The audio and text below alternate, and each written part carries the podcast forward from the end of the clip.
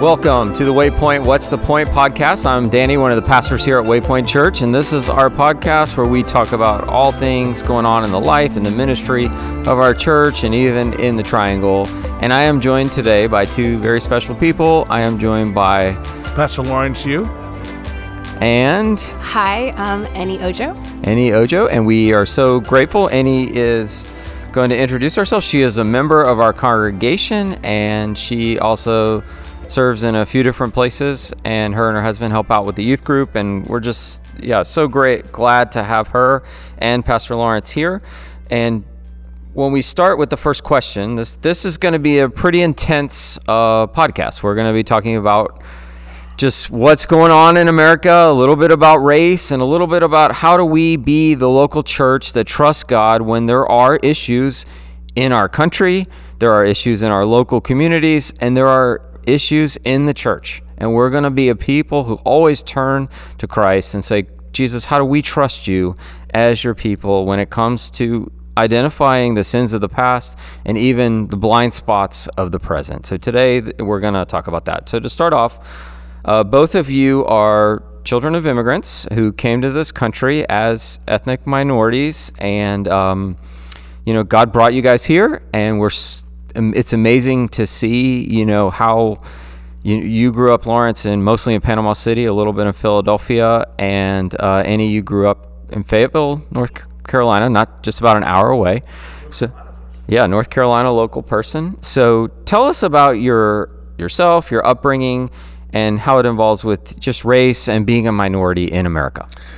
Yeah, I was born in Philadelphia, Pennsylvania, and growing up, um, it was interesting because I was I always never felt at home and comfortable in my own skin. You know, I was like, was I never felt comfortable around all Korean people. Uh, never felt comfortable amongst all white people, and just was kind of like, what what culture, what world am I a part of? Kind of questioning that almost my whole life. You know, I um distinctly remember. I, mean, I can tell you a million different stories about about this in my life, but I, I did distinctly uh, just remember one point, just talking to my mom and um, just having her my mom tell me over and over again, Lawrence, if you want to succeed in this white world, in this white world, that you have to you have to do better than everybody else. You know, so if, if the white kid gets a 95, you have to have a 99. Otherwise, you have no chance in this world. So I was always taught from the very beginning, very early age, that I'm I have to work harder. I have to do more because it's not my world. You know, so I always felt um, different, which is difficult for me because I was born in America. I my Korean is very rudimentary. Um, my culture, my identity is found in America. So I, I was it was weird for me. Like, is this my home? Do I fit in? So kind of growing up in that always felt awkward for me. Honestly, it wasn't until I really became a follower of Jesus and started learning about what it meant to be a part of the kingdom of God that I really found my place in this world. You know, that I, started feeling more comfortable um, in my, that, that yes, this is not my home. It's okay to feel this way because this is not my home.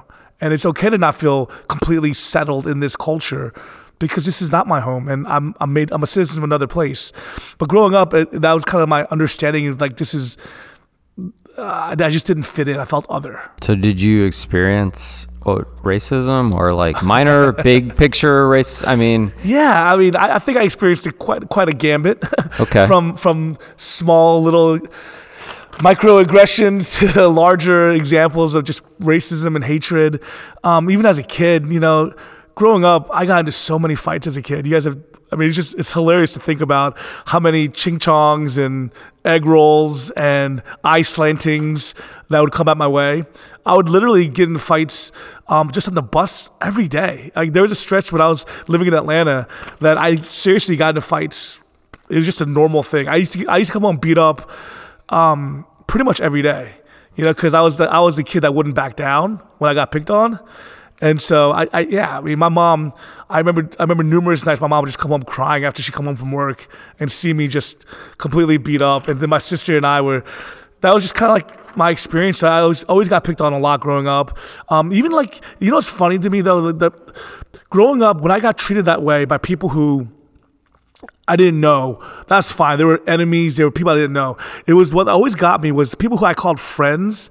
Their their underlying racism that they didn't even know about. That always got me the most. Does that make sense? You, you know what I'm talking about? Like, there's like there's statements that they would say, but they don't realize that they're saying and how hurtful that that was. You know, I mean, I remember even recently. This is, I don't know if I should share this story, but I will. but like, I remember I was working at a church, right, and I'm a single guy at a church, and there's this pastor who absolutely adored me. You know, he's like he loved me, thought I was the coolest thing in the world, just just absolutely adored me, right? And here I am, a single guy, um, and I just remember like one day um, after I've been working for a while, another guy, my exact my age, my friend, comes and starts working. And as soon as he starts working for the church, the pastor's like, "Hey, I have a daughter. Do you want to meet my daughter?" And I remember thinking like, I would never wanted to date his daughter. I never wanted to, but like the idea is immediately is that he never thought of the possibility of me dating his daughter because I was other. You know, and numerous times, I, I, I fleshed itself out so many times in my life growing up because it was always like, hey, I met a Korean girl. You should date her. You know, and I met a, oh, hey, I met a Korean person. Do you know him? You know, Yeah. like, and so, and people never fleshed, they never vocally would say certain things like, you cannot date my daughter, or you can, you know? But those were the things that always got me the most was not the blatant racist attacks or the hurtful statements from random strangers. Those got me. Those always annoyed me. But that wasn't what got me the most growing up. It was the ones that were from so-called friends or people I knew who these subtle racism issues that always affected me the most growing up. Mm, wow. Yeah, thanks for sharing. I don't, I don't even know if we want to hear the the bad ones, the Yeah. the where people actually were violent or mean towards you. But yeah, wow. Annie? How about you? Uh, Yeah. Um, Fayetteville, Georgia. I mean Fayetteville, North Carolina. yeah. So, like, I love what you said, Pastor Lawrence, about feeling like an outsider. Um, I am an immigrant, but I actually immigrated to the U.S. a little bit later. Um, so, I've been in North Carolina since I was like eight or 10. So, I have a very, like, you know, um, familiar past or memorable past of growing up in America. And I think when I look back, I always felt like an immigrant first, um, you know, because you're in this new country, you're trying new foods. I mean, my family was very, very poor. Um, but it wasn't until like elementary where I realized I was black. Um, and just, I like, I remember the day actually, um, we went to McDonald's and I was about six and we just came to like North Carolina, and my brother was like playing on this playpen, and um, I was chasing him, and I, there was a white little girl crying in one of the little like juts, and I went to go like hang out with her. I mean, I'm six and she's like three, and her mother just starts calling me the N word, and my whole family Wow. like, "What?" You know, This we're like, like- shocked, right? Wow. And we're so like so immigrant so like f- like fresh. We're just like what does that mean? You know or like even things like my mom would come home and she's like people keep asking me if i eat leaves. And, and you know we're like that was when i was like oh, okay this is racism and we went to school.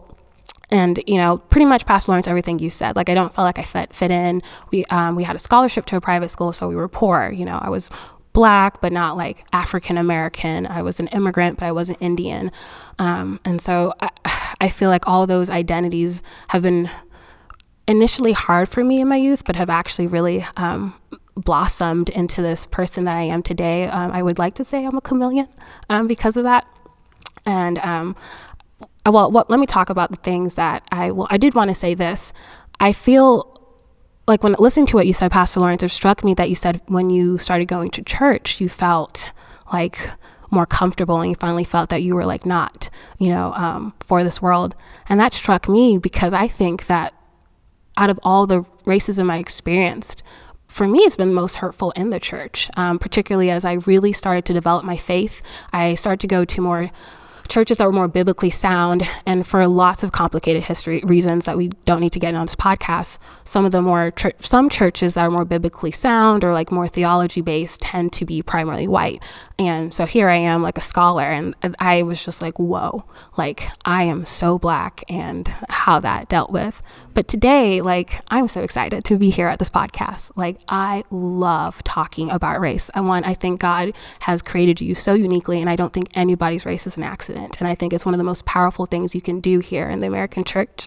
I literally work live and breathe this in med school. I like do research on equity in terms of race here in north carolina um, I do a podcast talking about racism. right. Yeah, so I'm going to shout out that podcast. Please listen to them. I direct and write the episodes, um, and it's a national podcast as well. So it's called the Gold Foundation, and it looks at um, racism in medical education. I wish I could say that I created the funding and did all this awesome things for this podcast, but I just speak my mind a lot and was asked to be one of the writers and directors of that. So that would be really great if you could listen to that. I also do. A, I'm a director um, in a free clinic here in um, Carrboro, North Carolina. But this free clinic um, is minor- majority made of minority patients, whether that be sexual minority patients um, and pa- refugees and people of color. So this is my jam. Like I love it. Also, I am married to a Wasian American. Um, he's. Japanese What's and a- white, Okay. white and Asian. So he's Wasian, and it's. I don't think I can explain to you how much Africans and Asians don't inherently get along, and learning about that and living that and having a Nigerian ceremony with a very white man um, has literally taught me everything I need to know about racial reconciliation. wow. So your marriage is a beautiful picture of just multiple cultures and, and Yes. just identities coming together. Yeah. And uh, just a little bit about your path. So just for those out there, so you went to NC State and now Yes. and then you joined the other side and you're a UNC medical student. Yes. And you are about to choose your path, correct? And what did you choose? yeah. Where you what what type of medicine will you pursue? Yes. So by by God's grace, by the glory of God, this is my last semester of my MD MPH program. It's been a long five years, um, and I will be applying to psych. Or I am applying to psychiatry. Okay. Um, that's my. Well, and I've always said that I pray that God would bring Christians into psychiatry because this is just something I've been praying about for a long time. Just someone who worked as a youth pastor and Yeah. just saw kids who were struggling and just had some mental health things that knowing that they were beyond just traditional counseling, that psychiatry would really help. And even my my own father had some issues with some neuro- neurological stuff, and just seeing the need just for Christians to be in all fields of medicine, but particularly that area. So I am thankful that God has called you into that, and I, I look forward to seeing what He has Yeah. for you. But thanks again for sharing about your experience. And I know if we really dig deep, you guys could share the hard stuff. I know, Lawrence, you personally this year, a guy chased you down and started screaming some racial slurs at you in Durham. And Lawrence was gracious enough not to share that story with us. But I remember when it happened, and a guy just uh, was screaming racial slurs at him, you know, saying it's your fault for th- these things happening or whatever. And and I'm like, I would never have to My deal with that, you know. and and and many of our you know brothers and sisters deal with that on a weekly or even a daily basis. So thanks for sharing. Uh, moving on, this is this is a, this is a question that I actually wrote. Er, You know, Eric, Lawrence, and I wrote these questions earlier, and Annie and I t- we all talked through them. But this is something that's near and dear on my heart. This question: What would you say to the person who thinks that the racial issues in America are blown up by the media and it isn't as bad as people are making it out to be? Like it's not really that bad. And I mean, one thing is you could just tell them a story, like the guy chasing you screaming at you just in Durham within the last couple of months when you just for being an Asian American and you know but how how would you answer this and you guys love Christ and you're gentle in your answers but you can it's okay to to, to speak the truth so Speak the truth in love, right? Um, first of all, I would define it be like not as bad as it used to be. Well, not a very high marker there, right? I mean, it's not as bad as it used to be. Yeah, you know, I mean, come on. yeah What we had full compare- segregation and Yeah, I mean, slavery and what do we want to compare it to? you know, let's. The question is: Are there major issues in America, in the hearts of a lot of Americans, in the hearts of the church? The answer to me that there's yes, there is. You know, I mean, comparing it to what it used to be is not not the question. You know, just because you know it's not as bad as it might have been, you know, 75 years ago, 200 years ago, okay. But that's not the question. That shouldn't be the issue. The issue is what are the hearts now? And where where are we trying to go? And what do we what does Christ compel us to to live like and be like now? Mm, I love that. Um, so, like, if you're asking me that when I'm like writing a paper or in the clinic or dealing with professors, because I get that question all the time, I, you know, that's so easy. It's just give them a ton of facts. Um, but in tr- reality, when it's like a friend or a Christian or just somebody who's like maybe not like more of a lay person, the facts don't really work, right? Because that's not really they don't care. Well, you can always do the what abouts, right? Yeah. You give a fact, and then they'll give a what about Yes. on every every issue. You can always find one exception, and you can pull that out of your pocket, back pocket and be like, "What about this?" Exactly. So I always go with the like every time someone asks this question, and I've gotten it so much in this past like year. The first question I ask is, okay, like, what do the people in your life look like? Like the people you do life with, um, the people you eat dinner with, and I, you know, truly like 80, eight out of 10 times, you know, that person, that person is talking about someone who looks just like them or like looks like them financially, socially, whatever. And I usually just try to stick to race to make it short. And then if it's the other two times, I'm like, no, actually, I'm a part of a church and I do this. And so I'm like, oh, okay. So those two times it's in the ministry, right? Like when you're doing ministry, quote unquote, um, you know, you're hanging out with people who don't look like you. And they're like, exactly. And I'm like, well, why does your life look so different outside the church versus inside the church? And they're like, well, okay, okay. Or, you know, I was like, if you got married today, like you got, you renewed your vows, you've found your perfect partner, who would be at your wedding, like standing beside you? And they're like, well, okay. So I'm like, so you're not really doing life with people, you're serving them, and you're maybe, you know, the savior complex is something that we could talk about forever. Um, and I don't, you know, so far I've never had a conversation that I was proven wrong, but I think that goes to show the importance of living and doing life with people who don't look like you. You're getting information from the screen um, and having no evidence of your own to back that up. Wow, that's really really good. So I, I guess the starting point is it, it.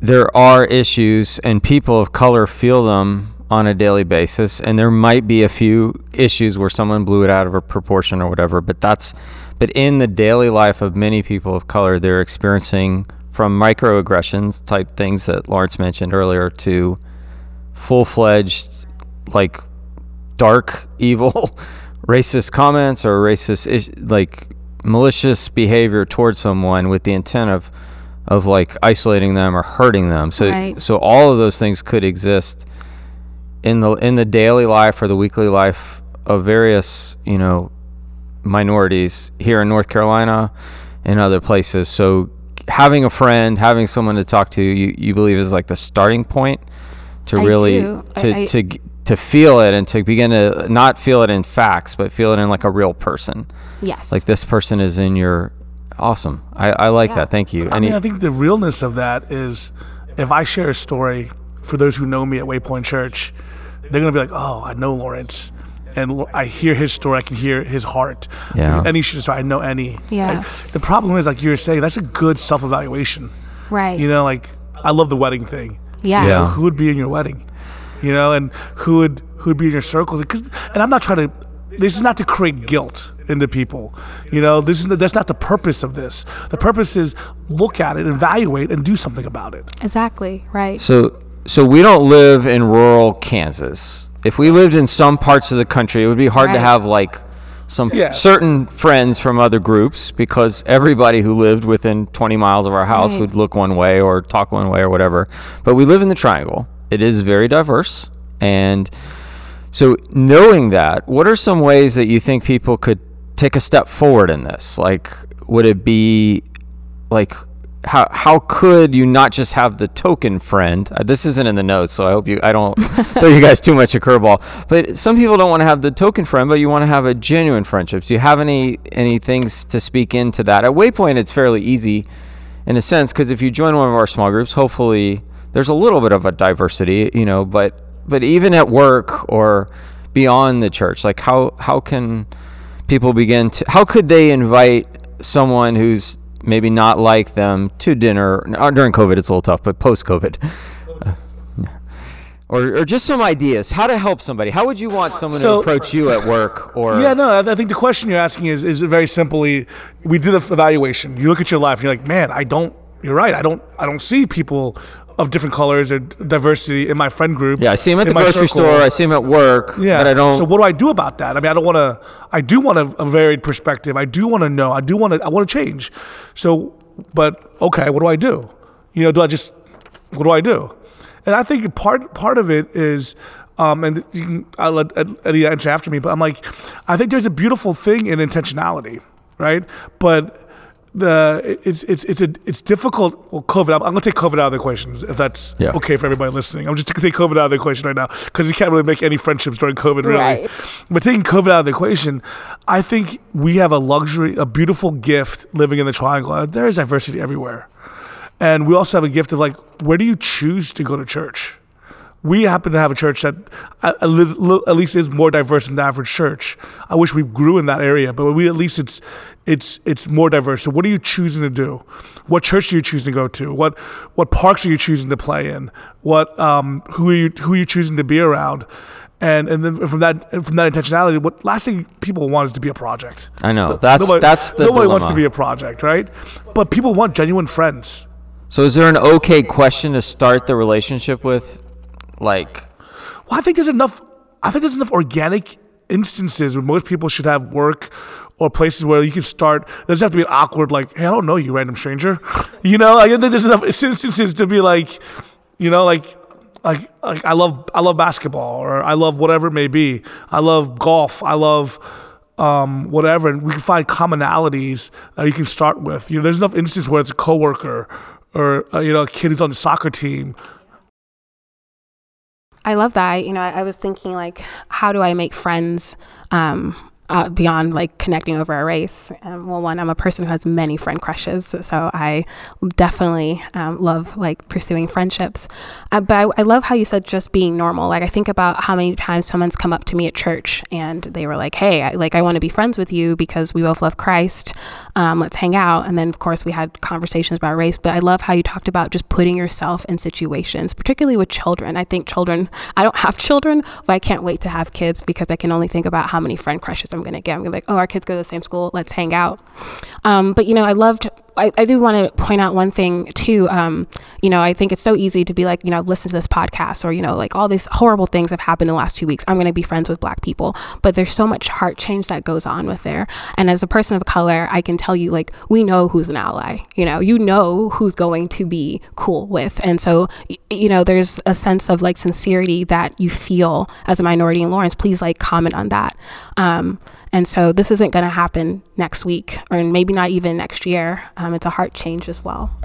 And there's reality, like like, just to be honest with you, like as as minority groups, I know Asian Americans want to be around all Asian American people. That's a common. That's a common experience, and the reason is because it's just reality is that like there's a shared experience, a shared understanding, a shared. I don't know what the word for it. You know, like this idea of like it's easier. Mm-hmm. You know, It's it's also, it's also safer. safer. It's yeah. safer. Um, because, you know, I think easier and safer are so different, you know. Yeah, yeah. No, that's a great term. It's safer. You know, like you're not going to be made fun of. Like I remember growing up. I remember as a kid, my mom didn't know what to pack for lunch, and so she packed me like like Korean kimbap. And I got made so much fun of for school. So then I said, Dad, "Mom, you have to make me a sandwich." My mom didn't know how to make a sandwich. You know, so They my didn't dad have YouTube back then, huh? yeah. so she's like, "What's an American sandwich?" So she took me. My dad took me to the gas station and said, "Go go buy a hot dog." And I took that as my lunch, you know, in a brown bag. And I got made fun of for that. Yeah. So I was like, "Okay, no more lunches being made," you know. But there's a safeness, safety that like amongst other Korean kids. If I brought my kimbap, they'd been like, "Yeah, what's, that looks good." you know what I'm saying? Now it's popular and all the kids would Yeah. love it. But back then, I love it. Well, so one follow up question, Annie, and this this is a little more for you than Lawrence, is just right now. Like, let's say, I mean, my neighborhood has a lot of African Americans who live, you know, literally across the street from me. If I engage with them and I invite them over, is it okay to say, "How are you doing? How are you feeling?" Like, do I just keep it superficial, or is it like, how do you bridge the you, you, you know, like they know I'm a pastor, I'm college educated, they're college educated, so it's not like we're on the same page. But America's been, rough. I mean, it's it's been rough. Like, do I just shoot the breeze, or do I ask? Like, I don't, I don't know. Like, is it depends person to person? I, I just, I wouldn't, I wouldn't know. Like, I want to. I love that question. Um, I do. Um, I'm trying to think how should I answer it. Like, what would you want someone to do with you? Like, So I, I was yes. So sometimes people ask me like, how do I talk to like this person of color? And I have these steps that I give them if they're Christian. And so I'll just do the steps really quickly. Mm, but and then we can answer your question. So I think first is acknowledge, listen, listen, listen, and then listen some more. Read, reflect, read, and read the word is one of the both reads and then respond.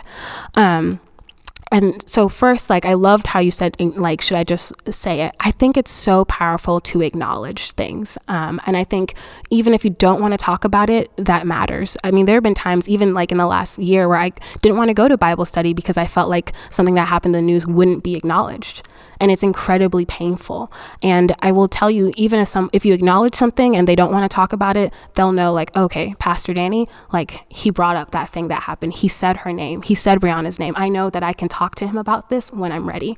Um, acknowledgement is also so good for everybody. Like I think you, you when you acknowledge it, you put it to your forefront. You bring it to God if you're acknowledging Him in prayer, and it allows for true healing listen, listen, listen, and listen. I think this is the hardest part and the part that people struggle with the most is just listening. And I think when you're hearing from somebody else who has a totally different experience, whatever they're saying, it can be hard to process. It can be hard to like even truly understand. So I think it's so great to like even set a goal of like, no matter what they say, I'm just going to listen for this whole session and ask questions.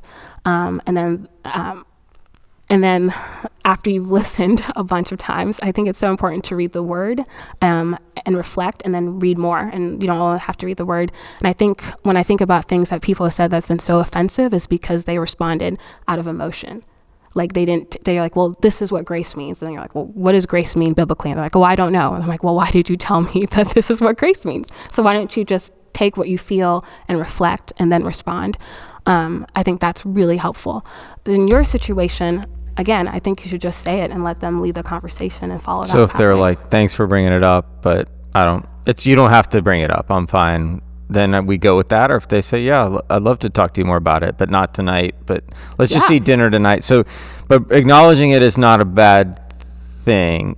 I, I, I just think not I think, acknowledging it okay, worse. Yeah, not acknowledging it could be worse. Okay, that's that's good to hear because I feel like it's it's just one of those things. And and for Asian Americans, I mean, even that like when in my just to give my experience, there was a girl named Sun Jay. Her dad was a taekwondo teacher. She sat next to me in seventh grade, and every kid at my school treated her like she was white. Like I don't even like her name was Sun Jay. Her she was purely Korean. I mean, she didn't have an accent or anything, but for some reason at my school, like we all like almost like ignored the fact that she was different. So I, so even with Asian American friends, like you, you don't want to be offensive. I don't know. So is yeah, there no, is there a way difficult. to approach someone at work or love so somebody? the difficult thing is, oftentimes in the Asian American community, there was a almost like a created identity thing where it's like just pretend to be white. You know, that's how you get mm-hmm. ahead in mm-hmm. America. Is just be white. You know, and that's I mean honestly that's kind of the the reality of kind of like I don't know. I don't know how to say, it, but there was like this idea of like just pretend to be white and you'll get successful, and that's what all that matters is success. You know, it doesn't matter that keep your culture at home, but just pretend to be white. And so there's an issue. I think there's in the Asian American community, there's a combination of almost a, a struggle with that. You know, do we do we just pretend to be white? Do we be Korean? Do we do we are we all know identity? What what are we? You know, and so that's the, like once again that's the struggle that I had my whole life. So how would you suggest? Like you you have a friend. Yeah. In the and neighborhood, honestly, you want to. I don't think it's the same answer for everybody anyway. Right. But for, for, for what I would express is that here's the beautiful thing when you can do it in safe places. Okay. You know, so for example, like if you if you have a neighborhood neighbor who like who you're reaching out to and saying inviting you to lunch, you, the kids are playing sports together, that's a, it starts becoming a safer place. Mm-hmm. You know, obviously you don't want to walk up to a complete stranger and be like, "So tell me how you feel about this instance." You know, yeah. Right. But once you start, and if you do it in the church, even more so, it starts becoming even more safer space. So that if you start acknowledging, you start talking, you start maybe you make a mistake, maybe, and I think that's the problem. Is I think there's a lot of people who are scared to make mistakes. And I get that. You don't want to hurt anybody. You don't want to come across as insensitive or racist or anything. And so you're scared. You're kind of walking on eggshells like, what do I do? You know, and I think there's a beauty of authenticity and, and, uh, and realness that comes from just acknowledging, like you were saying, just acknowledge, I don't know. And I'd love to attempt to build a relationship with you, a sincere one. Thanks. Wow, this is really good. I'm just processing a lot. Thanks, y'all. Um, so, what are some ways that we as the church and we as Christians should move forward towards shaping policies? We're only going to answer one question because we're going to really bring it into the triangle, but there are there's a lot of national stuff and Annie it seems like you're a little bit interested in engaging beyond just the small scale it seems like with your career and stuff and Lawrence I, I you know you've engaged a little bit nationally you like to keep it local and keep keep it in your local congregation but w- are there any things that God's laid upon your heart or ways that we could move forward and thinking about shaping policy like or yeah So I love this question because my, my dream job is to be like the psychiatrist of the state. So I would be writing mental health policy and um, evaluating it as well. Um, and I think for me, I loved how in the earlier the podcast you talked about um, Christians not being present in psychiatry, and there are even less Christians present in mental health policy. So for me, it looks like being present, um, being at that table, not only as a you know person of color, as an immigrant, but also as a Christian. Um, and I really do wish that there were more Christians involved in policy. I wish I had so many more members in that. I wish there were more Christians at the free clinics that I'm working at. Um, yeah, I just feel like we're the least of these. The Christians aren't there. So there. just I get out there and there. yeah. be in the positions Be where you can present. shape Yeah. policy, and we'll train you as pastors. We'll equip you. We'll give you what you need. We'll, we'll encourage you in it because it could be Yeah. hard, right? It could be Yeah. hard to. It's it's like you're giving your your life. It's like a calling. So if as people feel called to that, we you're saying, encouraging people to to pray about it and ask God if that's something you might be called to do, and and Yeah. don't just settle for a enter into the heart some of these hard places because policy is hard because there's Yeah. disagreements there's you know change of power of governments you know you have a republican governor a democrat governor they clean house or whatever Yeah. so so getting into policy you know that your career is it's it's not as smooth as as some paths Yeah. but you're saying Yeah. christians should be if if Yeah. they they can enter in that i love So, that and I, I know not everybody at Waypoint can like be a policymaker, but I think everyone can vote. And um, I think that's something I've noticed among my Christian communities is like, oh, this is the first time I voted, and they're you know they're 40, and that's again not to make you feel guilty or shameful, but I do think that we do have a say in things, and I think it's really important to vote wisely. And this doesn't mean to associate with a party or another, but to read what you vote for, to read about the platforms that you are. I think that's great, and I think we should do things well, and I think Christians should vote well um, and not ignore it. I think when it Thank comes you. to, and I completely agree with that. I think when it comes to voting, I think so many people will choose what's best for them. It's a very selfish idea of voting, and I get that. I get, I understand where that comes from. I would love, as Christians, even not what's best for Christians. I know that sounds weird to say it that way, right? But Christians don't need to vote for what's best for Christians, for the Christians to be comfortable and for Christians to be in power. Christians need to vote from their the conscience of the kingdom that they're looking to cause to be a part of. I want I want Christians if they be willing to be uncomfortable, to willing to take the hard jobs, to to fight for policy change, to go into difficult places. The idea of the gospel should make us look different. You know, the being kingdom people should make us look like kingdom citizens and not comfortable American citizens. Interesting you say that because the Bible passage is one of the top five most misused Bible passages. I know the plans I have for you, declares the Lord, which is about the false prophets say, Don't pray for the prosperity of Babylon.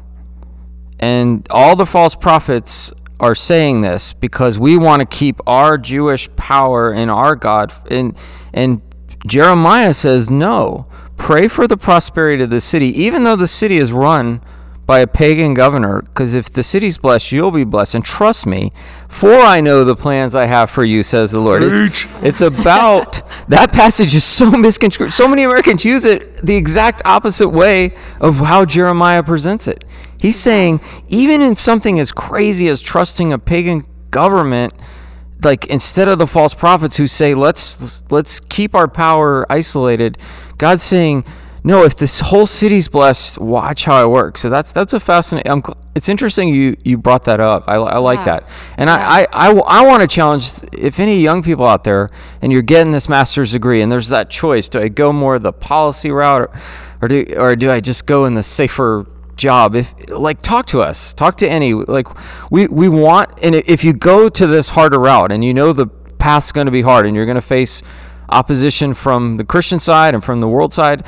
Like we want to encourage you as your pastors, as your church, as the local body, so that you can do this and you can be part of of bringing Christ-like justice to these spaces, of being a light and an ambassador of the gospel to these spaces. And I want you to hear this for those of you who have been blessed with prosperity in this world, and those of you who have been blessed with more comfortable and cushy, that is not to deter you, and that's not to say you condemn you, but to challenge you. What is God calling you to do with this?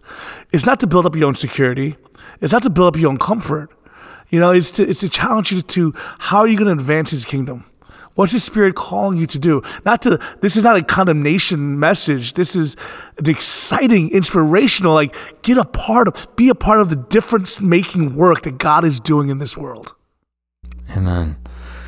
All right, the next question is just a shift to how do we make this local? How do we make this personal and local? Like we're a local church, we're trying to do good. Waypoint's done some awesome stuff with refugee ministry. Uh, we've really fought for justice in some of these apartment complexes when the refugees came, and we we did our best. We can't do everything. We're not a huge congregation, about 180 members, you know, and about 4,000 children. Uh, that's not true, but we, we do have a high percentage of kids, and, and parents of young kids don't have a ton of time.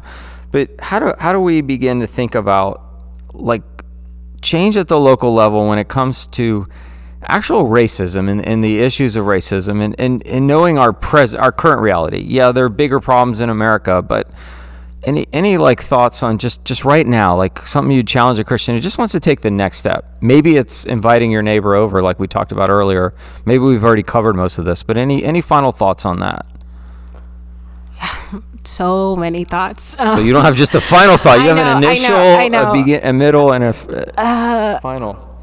so you know like I'm working on this thing of you know being positive and then you know do more sandwiches.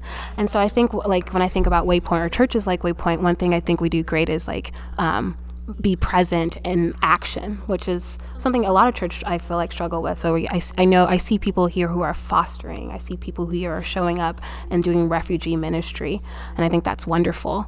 Um, when I think about things that are like maybe a little bit more imminent. Um, and particularly with race, I, I, really would love to see more churches holding these forums to have these difficult conversations. Um, I think it's so easy to like have things happen in the week and then on the weekend, you know, kind of just like feel uncomfortable, like when we're in church or meeting at Bible studies, and just to kind of be like, oh, God is on the throne, and not having these really, really hard conversations. Or and and I and I mean truly hard. Like, should we vote for this person? Should we not vote for this person? What does Wednesday mean? Um, how is this affecting our community? Um, and I, and again, I feel like having that conversation and that acknowledgement piece would really help with more action items beyond what we're doing now. Yeah, and we I love town hall. I'm I'm a I love to hear every side. COVID has kind of slowed it down because Zoom town halls are not quite as fun. But I do agree. Thank you for bringing that up, and and we are committed at Waypoint to begin to bring that back. Uh, we had a few smaller things, but once the restrictions start slowing down, or even the weather gets nicer, and we can do some stuff outside. Thank you. I, I think we need that.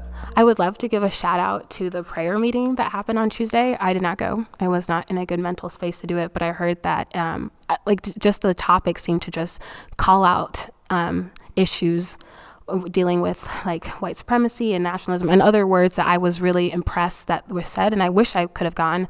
Um, but I think then even having that forum and allowing people to voice these uncomfortable topics was pretty impressive. So I hope we do more real, real prayer meetings. So I think very practically speaking, I think every everybody has blind spots. Everybody has issues. Everybody has places where they can walk in humility and learn and grow. And so I think we need to continue to learn and continue to grow and be humble people as a church to say what where, where are areas that we need to learn, we need to grow and be let the spirit really guide us in kind of building us up and growing us. Very practically in our community, um, there are so many places to serve, to, to, to, to love people well, to, to serve people well, to practically get involved in ministry, but also very practically for our church. I want our church to be more and more a safe place for everybody. You know, when we first start planted Waypoint Church, one of the things that just always was hammered home to me and hammered in my heart was how do we what can we do to make it as safe as possible for everybody? I remember a very distinct story. I had a friend of mine, his name is Pri, and uh, he was telling me that his, his, his mother is Indian, and he was telling me, he's like, I want to bring her to church. But at the time, the church I was going to, um, she wouldn't feel comfortable in. So I'd love to bring her to church where she would feel comfortable. You know, so I remember thinking about early on, how do we, how do we become a people at a place where Pri's mom would be comfortable, where my mom would be comfortable, where I would be comfortable, where Eddie would be comfortable, where Matt would, where all these people can be comfortable in this place, not because we're perfect, not because we do everything right, not because, um, you know, we're, we were not going to make mistakes, and not because our you know, worship style is the best or most conducive for everything, right? But just because we're a kingdom people that once has an intentional intentionality to love each other well, to understand each other, to acknowledge differences, to welcome differences, to glory in the fact that we're all made in the image of God and that God made each race, each person, each individually beautiful and for a reason. Um, these are all things I think I just want to be a church that does this well. Hmm. You know, I, have been reflecting a lot about um, how diverse the gospel is supposed to be. Um, I'm on this new Old Testament kick. And I love how you said that but I also want to acknowledge how uncomfortable that will be. Um, as somebody who loves safe spaces, it makes people uncomfortable. And to be a church that is multicultural, um, multi ethnic, it, it's going to be really hard. And just like we've seen it in the Bible, it was so hard to get those many people of many languages and many tongues in the same room. And so, I, you know, I, I think there's a call to action to hear things that are uncomfortable for you, to hear words that are uncomfortable for you. Um, but doesn't mean you're unsafe. Right. and I think that's I think acknowledging that is hard. I think too many people think it should be easy. Yes. And I agree with you. It, it's very, very hard. It's really hard. I, I know a lot of friends who are pastors who say it's not possible. Like, really. Yeah. I, and I do. I have a lot of pastor friends who are like, it's not really possible. You know? And I'm like, I, I, I read the I read the Bible and I see that it is possible you know. And, but it, it's hard because it's possible at the universities, it's possible in the elementary schools, it's possible at Cisco. Why can't it be possible here? Cisco figure out a way for all their employees from all these different races to get along together, and they have a thing in India that works together, and a, a Japanese unit, and a and a unit in Austria, and they all have to figure out a way. So, so I think it's I don't like as someone who studies cultures and works with a lot of internationals. I, I think that's a cop out. What I think what they're saying is is that Americans and even even immigrants who come to America and like the whole system is based on comfort and seeking comfort and escaping any type of discomfort. So if that's your attitude, if church becomes the place where safety is like comfort versus learning that there's beauty and diversity and we can all if once you get over the hump of like okay this person's a little different than me and comfort doesn't mean these things have to line up but they mean that these things can we're, we're working together for a common goal and we have a, union in christ then i think we can really do this. But it, it is amazing that so many other spaces have figured out a way to bring lots of people together. So i, I don't i don't like that answer per se but i understand why why it's easier to hang out with people who are like you. Yeah. And can we as a church be willing to be uncomfortable? You know, because there are. There's going to be times where people disagree with you, times where you could offend somebody, times where, you know, and I think difficult topics should be brought up and discussed and forums need to happen. And, but why is comfort our number one goal? So if our, but eventually we go from having the goal of like the gospel, where the people who work at Cisco, like their goal is to sell software or whatever but ultimately, we become a family. And family's hard because you can't leave, you know, you're with them, you're stuck with them, whether you like them or not. You know, whether they offend you or you have this disagreement, you have to reunify. So, how can we be a family? How can we. Any, any thoughts on that? Like, how, how do we be a family here at Waypoint and continue to love each other and build into each other and address the blind spots? You, you know, I guess if I to answer that quickly, I would say um, to put your identity first in Christ. And I know that's a simple answer, but it's so complex. You know, the, the thing that we're all coming here, the thing that is right, the thing that allows us to be wrong, to figure out what is wrong or right is the fact of what the Bible says and who we know we are in Christ. Um, and you know, it's funny, like, you know, if I'm with Danny, like, and me, the one thing that we have in common is that we both love Christ. And when we're here at church, our, our number one identity is not our race or, or um, our social background is the fact of who we are in Christ. And I feel like very often it's hard for people to let go of their worldly identities when they come into the, the house of Christ. Um, so I would say that is the first thing to do. And just remember, mm-hmm. above all, you're a Christian first. That's good. And I think when you get past that, I think one thing that you and I would have in common is we just love to think about the realities of the world. You know what I'm saying? Like yeah. when I hear this stuff, I want to like ask you like 5,000 questions about what's going on in psychiatry right now like how are they thinking about all this stuff because it's it affects me like i think about mental yeah. health so yeah initially maybe we wouldn't have hung out but now we're brothers and sisters in christ and yeah. I, I hear about your experiences and the gifts that god's given you yeah and i want to hang out with you be, because you have unique gifts that contribute to god's kingdom and i want i want to learn from you and yeah. i want to like be around different types of people. Yeah, and I was even to follow up on that. I, I was going to say if I this is more of a general thing too, not just at Waypoint, but when you do do that identity thing, you're also admitting it's okay to be wrong, which I think is actually quite hard yeah. right now. I can think of seven people who are probably annoyed with me for saying that, including myself. It's okay to be wrong. Like, um, it is probably going to happen, um, and that's what happens when you put your mm-hmm. identity first in Christ. Yeah, and, and I think it's okay to sacrifice because you know, Danny, you and I mm-hmm. have so many different privileges, and for us to be one in Christ, you are giving up some things, and I'm giving up some things. Um, some of them are more structural, and some of them are more overt. Amen. That's good. I also think empathy is a big part of it. Oh my gosh, yes. Like, yeah. as a family member, like my, I'll just use my sister as an example if I understand, like for me to be in a good relationship with my sister, I need to understand her well and where she's coming from. My mother, and my father, I understand where they're coming from. I feel what they feel. And honestly, if, if my sister came to me, I still remember as a kid, she came to me crying one day, and this boy was picking on her. Oh man, I, I took off down the street right after that boy. You know, yeah. like, like, I'm like, so for me, like there's an empathy. There's like, my, my sister is hurting. You know, my brother is hurting. There's stuff going on, and I don't. I'm not going to argue facts about it. I don't care if somebody hurt my sister. I don't want. I don't, I don't care if, if, if my sister was like, uh, you know, if my well, you know, your sister did this this time. I'm like, no, I don't give a crap. You hurt my sister. I want to go talk to this guy. You know, and so I'm like, that's not what's important. My sister's hurting. Let me talk to my sister. Let me empathize with her. Let me let me empathize with my brother. You know, and so I think that's just a big part of it. Just feeling the hurts like like we are one as a family. So when you hurt, I hurt.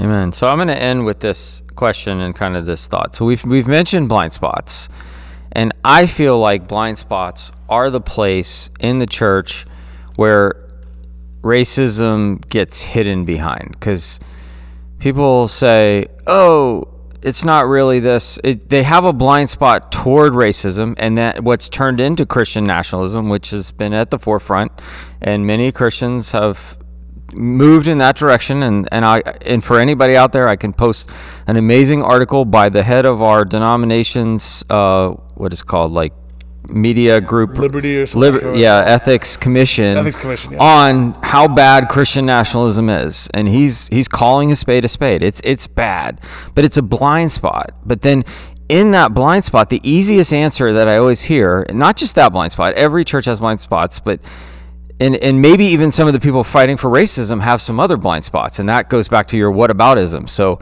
so this guy's doing great fighting for against racism. He puts all these Bible passages on his Facebook page and quotes all these pastors about racism, but then he has a blind spot because he's a really maybe a arrogant person or something. And it, so look, instead of paying attention to the actual issue, you just focus on the log in his, you know, in his eye, and then you forget about the log in your eye. So, so there's blind spots. But one of the things that I, it's, it's kind of bothering me lately. I just want you guys to deal with it.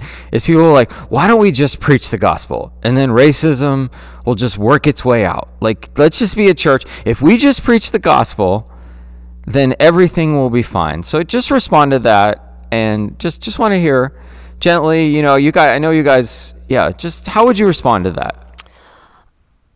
that statement honestly never makes sense to me because the gospel is so radical and so wild. Like, if you ever just sit and reflect on the things that we say we believe that this man came and he died for us, and we practice in things like communion, I'm like, what is neutralizing or simple or soft about preaching the gospel? And so I. To that response, I would say one, what, what does the gospel mean to you? Because if it's not changed your life utterly, then maybe we should revisit it. And two, um, if you has changed your life radically, then how could you just say something so simple? Like tell this person to change their entire life. And then maybe we're all on the same page because I'm like, yeah, you know what? Like you need Jesus is what I want to say to some of these racist people out here. And in some ways that's true as well.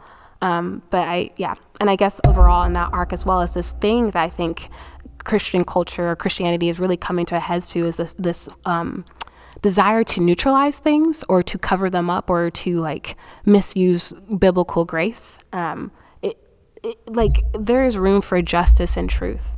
Um, and not only is there room, that is literally the crucifixion. Like Jesus died because we sinned. Um, and yes, he rose for us again, but he had to die because we sinned. Um, and so I just would encourage anybody in, in general to just really reflect on what it means to be graceful, what it means to quote unquote be kind and loving to people, and you know reflect on that. Um, I, my last word was like my husband Matthew and I were talking about this, and he said, said something so eloquently about um, how the more we think about grace is inversely proportional to like how we feel about sin. So the more we revel and love in the grace and the forgiveness of Christ, the more adverse we become to sin. And I would love for um, Christian culture to just really reflect that more. Mm, that's good. My response to that is what's the gospel?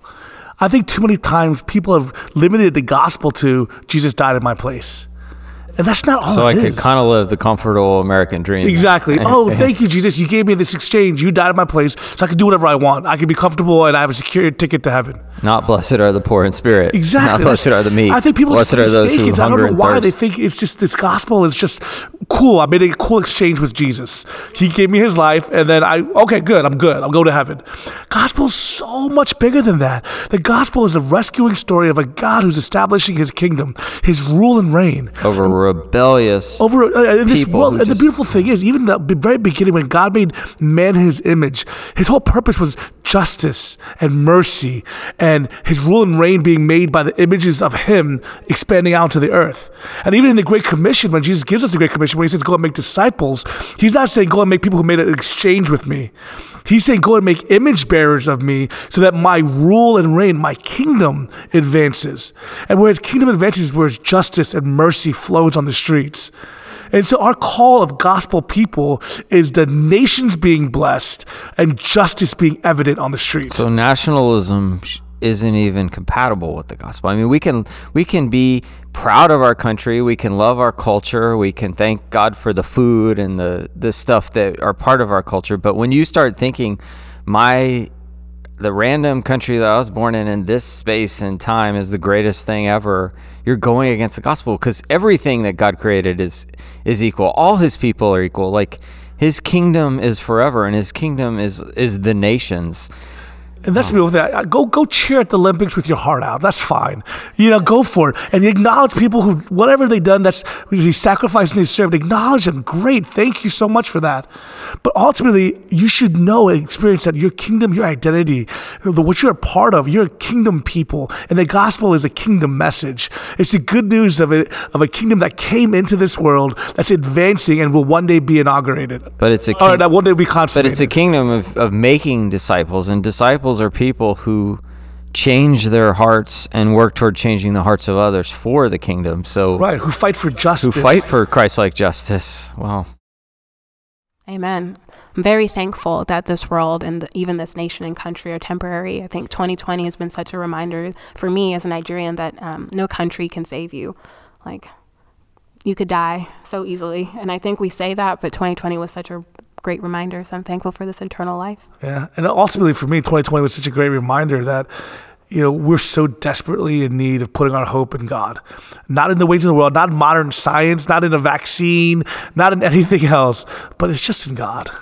And then in that, God will give us a vaccine and He will get us through COVID and He will he will these racial issues he will use his church to overcome we we have hope in his just because we failed as the body and leadership has failed in the church like hezekiah like we talked about last week david failed doesn't mean that christ's kingdom and his word and his plan will fail. So any final encouragements you guys have before we we head off?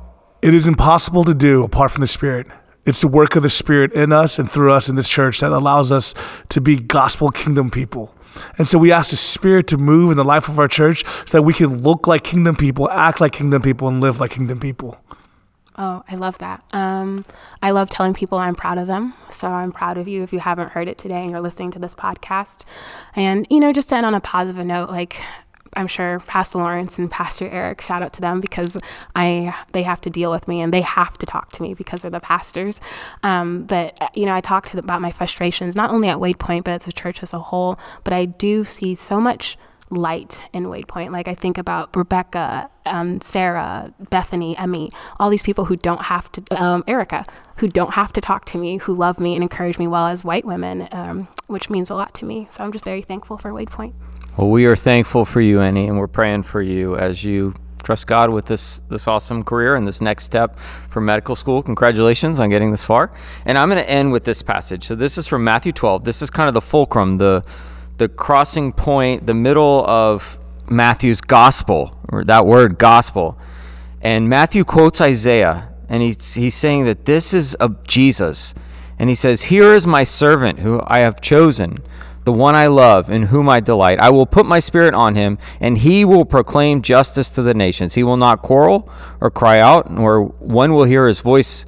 No one will hear his voice in the streets. A bruised reed he will not break, and a smolder, smoldering wick he will not out, snuff out, until he has brought justice through to victory. That's the gospel. God will bring justice through to victory, and in his name, the nations will put their hope. Matthew wants us to see this is the crux. This is the central point. After this, it gets Jesus to the cross and the resurrection. Matthew wants us to see that the gospel was there 600 years ago from the prophet Isaiah, telling the people that even if you go into exile, even if you see injustices around you, keep t- returning to God, rest in Him. His justice will happen, and we get to be a part of that as His kingdom. So, thanks, y'all, for, for joining us for this podcast. Thanks for listening. You guys have a great week, and let's continue this conversation as we learn to trust God with each day as His people. Have a great week.